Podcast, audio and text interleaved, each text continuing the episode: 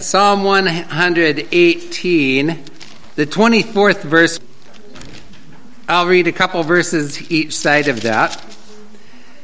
Verse 21 I will praise thee, for thou hast heard me and art become my salvation. We have a lot to praise the Lord for this year, don't we?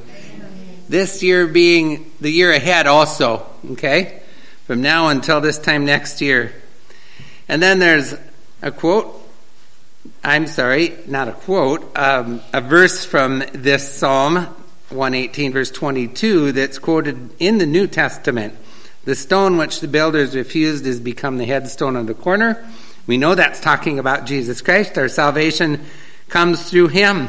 This is the Lord's doing. It's marvelous in our eyes. It's incredible. It's beyond our understanding, and that is why our men have been taking Bible doctrines and teaching them. And what God has wrought for us is beyond us, and yet we have it revealed in the Word of God. And I'm looking forward to Sunday school today. This is the day which the Lord hath made. We will rejoice and be glad in it, right? Determine that each day for the year ahead. We could even sing the second chorus if you wanted to. This is the year which the Lord hath made. We will rejoice and be glad in it. Let's do that. Verse 24, as it's written, This is a day, this is a day that the Lord hath made, that the Lord hath made. We will rejoice, we will rejoice and be glad in it, and be glad in it. This is the day that the Lord hath made. We will rejoice and be glad in it. This is the day, this is the day that the Lord hath made. All right, let's see what we can do here with our angel study continuing. Um, I think most of you have been here for at least part of it, and hopefully you we can get through We'll see how far we get today, and that'll decide how many more lessons I need, okay? So I think everybody should have um, an outline. There's some complete outlines over there on the counter if you do not have one. Um, so, so those are there. And if you have your outline, if you didn't mark it before, you can turn. Uh, I don't have a page number on mine because mine isn't quite exactly like yours, but uh, to letter J, I think it's under um, Roman numeral I, or 3. It's on page 4 in, in yours? Okay. Mine's got some extra notes and stuff, so the page number doesn't match up. But under likeness of man, we started to dive into that last time we met, which was a couple of weeks ago. So I guess I better first of all ask if there's any burning questions that you have up to this point. Is there anything, any, anything that, that we shook your understanding of or, or made you look a little deeper into or anything that you want to mention at this point before we go forward? No? Matt, did you have something? If there's a third of something, there's a third of something, you must feel like you could could could could number the. Uh, I don't know. I, I, guess I think of it somewhat like, um, you know, we, we, think of the stars being innumerable, or or the um, grains of sand on on the beach. From our perspective. From our perspective, but a third of that, I couldn't tell you for sure. Uh, we will talk a little bit more about that whole thing with, with Satan falling and, and taking a third. And, and again, that's a reference to the stars, and we're assuming that those stars represent angels in that, in that discussion. But we'll, we'll take a look at that when we get to fallen angels for sure. But um, that's a good question. I don't know as I have an answer. Any other answers that I can't give? Um, I don't know that either. I, I mean, well, as we'll see, I think here in a few minutes, um, the angels don't procreate, no. but but but, um, but, they they are created, and whether he's having to create extra for for taking care of us, we'll, we'll talk about guardian angels at some point as well. But um, still saving people and will continue until. But I, I, I think you I think you have a valid point in that um, God in His sovereignty probably knows that number if there if there is a number on it. I mean, He says He knows the number of the hairs on my head, and even though mine are fewer, that's with everybody. So out of out of eight million people, He knows the number of the hairs on each person's head, and He knows it. But can I put a number on that? Yeah, can't, can't even grasp that. Yeah. All right, great discussion. This number of angels does imply population. You know, it, it, it tends to indicate that. We also will see in a moment, I think, as, as well, that um, they don't seem to be dying either. So, so it's, it's not like a, a con, you know, that man dies, so we got to have babies to replace that, you know, and, and even though in some societies, in some uh, areas, the uh, population is actually decreasing because of, of uh, the lack of reproduction and, and having families. But um, yeah. Okay. It's all worth dwelling on. However, it shouldn't take our main focus away from God. All right. So let's let's go ahead, Wesley. In fact, They've been waiting for thousands of years. hopefully today we will get to the organization of angels. Um, time's running pretty fast, so so we may we may not make that. I I do have a portion of it, and you're right. There there are, in fact, there's a a whole organization of angels, or appears to be, that, that have specific purposes, and some have multiple purposes. Some are, are retained, and, and these would be fallen angels, retained in, in withheld for a time of judgment when they will be released as well. So. All right, so if I remember right, last last time we got together, uh, we talked about we were starting to talk about the likeness of man, how angels are like men, and the first one that I probably shook some of your uh, perceptions on was that they have a male gender. Now, some people say, no, that didn't shake me, but other people might have. I mean, everything around us seems to try and indicate that, that somehow they're female and, and they've got long flowing gold hair and they, you know, and it just, there's, it's just not there. And we talked about this specific possible exception that I could find in Scripture in uh, Zechariah and 5 9, and we, we discovered together that that was probably uh, fallen angels, and that uh, specifically, and, and I think Kathy brought it out that they were they had the wings of storks, and stork was an unclean bird, and, and so we related those things together. So um, I did get a question l- later in the week, and I'm always appreciative. Somebody had texted about a question about um, in Revelation the the one that the female that was I can't remember the whole context, but it was basically the representation of Israel as the woman that was given wings, and that was talking about the most likely the the flight of Israel um, out of out of the land and into the protection of God at the midpoint of the tribulation period. So. I, I, was able to reference that back to, to the person who asked. But uh, please, if, if I don't know or if I confuse you, let me know um, because we'll try and get it straight from God's Word. All right?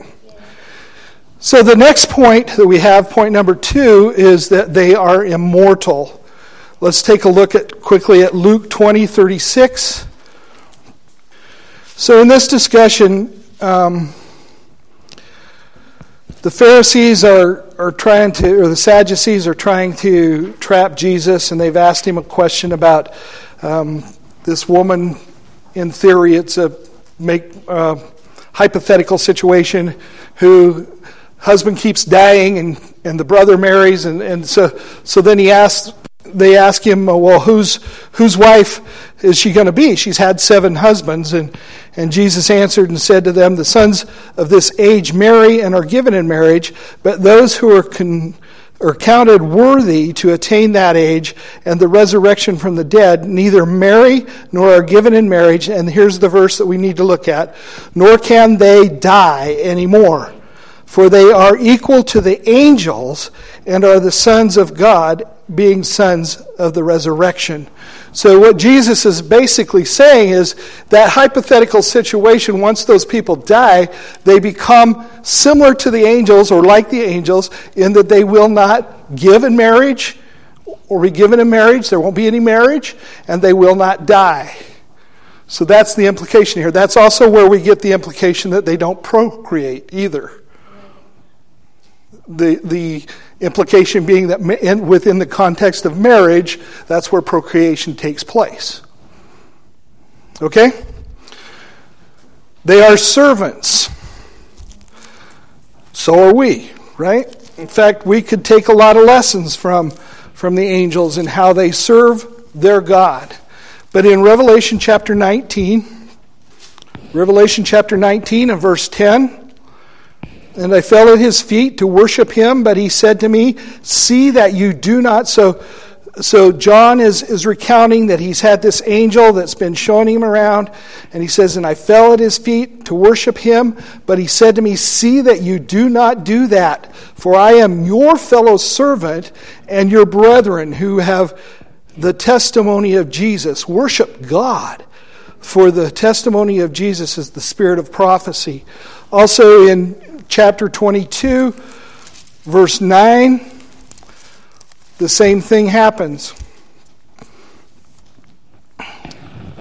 So, so John again falls to worship this, this angel, and the angel says to him, See that you do not do that, for I am your fellow servant. So we see that angels are servants, and we, as, as the redeemed of, of God, the redeemed of humanity, have that assignment as well. You see, the only reason that you and I have been left upon this earth after our salvation experience is to serve God and to carry on the gospel ministry that Jesus gave us. And so we have the responsibility to be servants, and so do the angels. they have a personality, much like us. Someone want to look at 1 Peter 1.12? Somebody else take Luke 2:13 and I'll get Jude here since I'm real close. That's what happens when you're leading. Okay? Someone uh, 1 Peter 1:12. Okay? So this is an interesting verse because the angels have enough knowledge to know about it, but they're more curious. They want to look into it. And what are they looking into? Salvation. They want to look into to our relationship with God because their relationship with God is different. See, we are redeemed. We are saved from, from, from this. They don't have that opportunity because they're either in heaven or they've fallen. And there's more to get on that, but I'm not going to go deep into that. Somebody who had Luke 2.13. Go ahead, Wesley. Okay? So we get the sense there as we read that, and, and as you study the, the um, account of the first coming of Christ, the first advent, those, those angels were excited. They were, they were feeling the joy of, of the Savior coming. They were, and so we can relate to that and say, you know, they probably have feelings as well. They get a sense of joy out of the salvation experience. So I'm, I'm indicating, or, or the study that we're doing together indicates they have intelligence, they have feelings, they have a will. In Jude chapter or chapter one, Jude verse six, and the angels who did not keep their proper domain, but left their own abode, he has reserved in everlasting chains under darkness for the judgment of that of the great day. So there, we've already alluded to that, that, that verse or that concept that there are some who fell and they chose to fall. They chose to disobey God. They chose to follow Satan. They chose these things. So it indicates to us that they have a will. a free will of sorts. And what about us? Or at least did have. Or did have, maybe. Okay? What does man have? We have a, a choice to make. And so did they. We're not going to dive heavy into to point D. I thought it was just kind of fun. Um, they may eat, but they may not need to. In Genesis 18, 1 and 2, I think that's when the, the three came to Abraham. And so, what did Abraham do?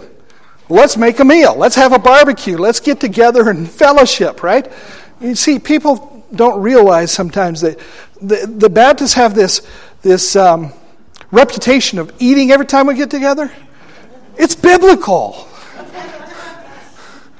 and it indicates that they went in and they ate with him. But do they need to? I don't think they probably do. But anyway, they did. In Genesis 19, that's when the two went with Lot. And he goes out and he tries to bring him into his house and gets him in and fixes him a meal, but he didn't want the, the rest of the city to get a hold of him. Okay?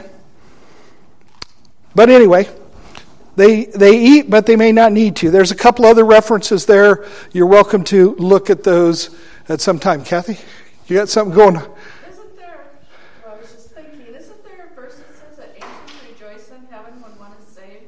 Yes, there absolutely is. So, so they have joy. Yeah, joy. You're right. I probably should have put that reference in there too.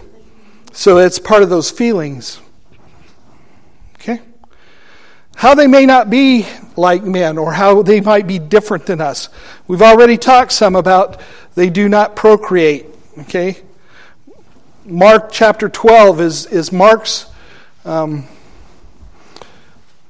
um, Mark's version or Mark's account of that same thing about, about their not uh, procreating. The same account of Jesus dealing with the Sadducees, because it was sad to see. Again, Jesus said, For when they rise from the dead, they neither marry nor are given in marriage, but are like angels in heaven.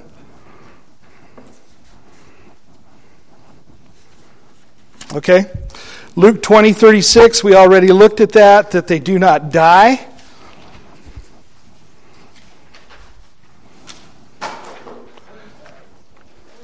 In Isaiah chapter 6, we see that some of them at least have wings.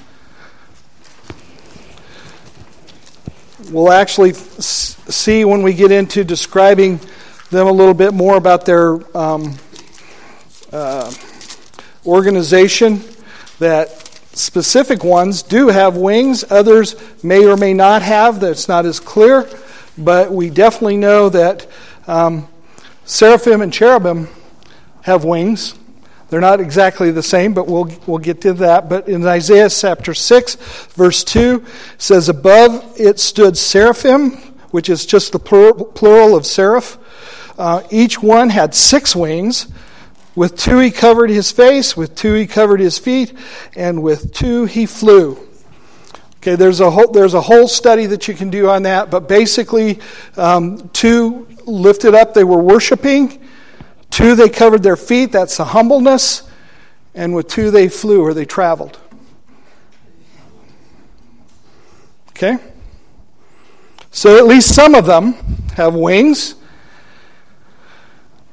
They have a greater knowledge than man, but remember we talked about they are not omniscient. They don't know everything.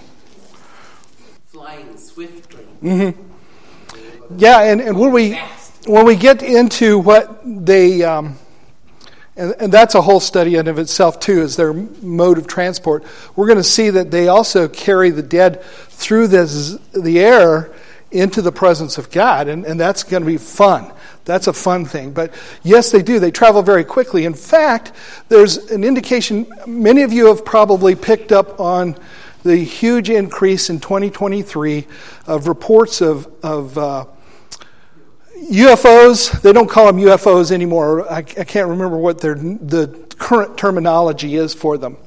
But talking about uh, how, how they even had congressional hearings with people about how these things don't, these things that they're observing don't follow the, the laws of, of their understanding of, of physics, right?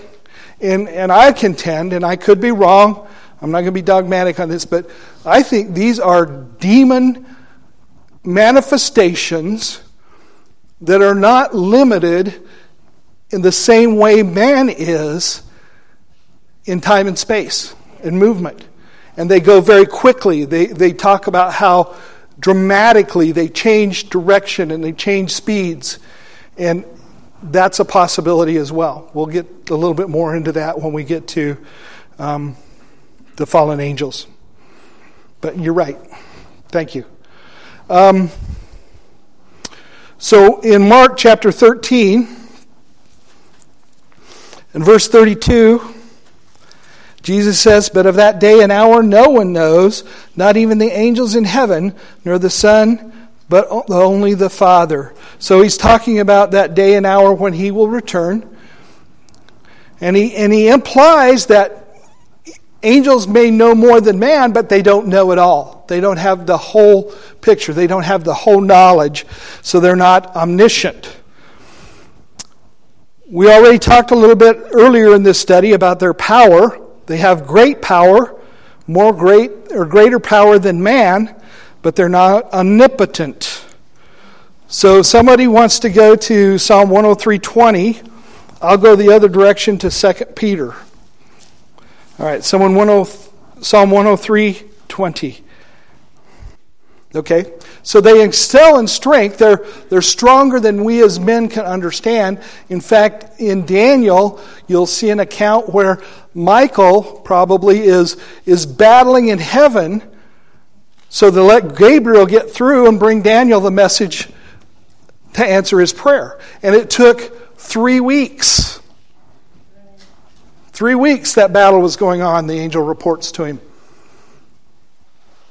So there is a powerful resistance at times, but Michael overcame. All right? Um, and 2 Peter 2.11